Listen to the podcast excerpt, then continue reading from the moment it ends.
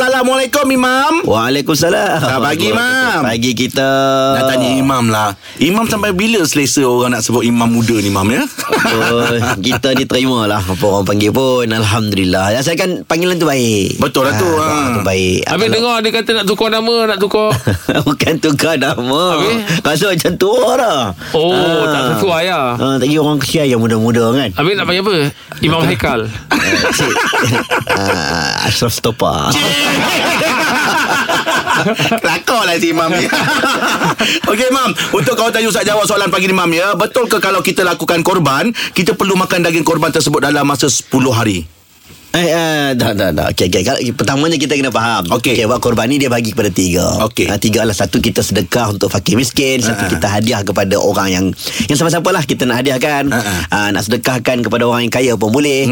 Ah, dan satu lagi, ah, sunat kita ambil. Ambil untuk kita makan bagi orang yang buat korban. Okey. Jadi orang yang Oh. buat korban tu dia sunat makan. Kalau dia nak bagi semua pun afdal juga kalau dia sedekah semua. Oh. Pun boleh. Cuma nak ambil sedikit, secukup makan, segenggam macam tu okey dah. Ah. Okey.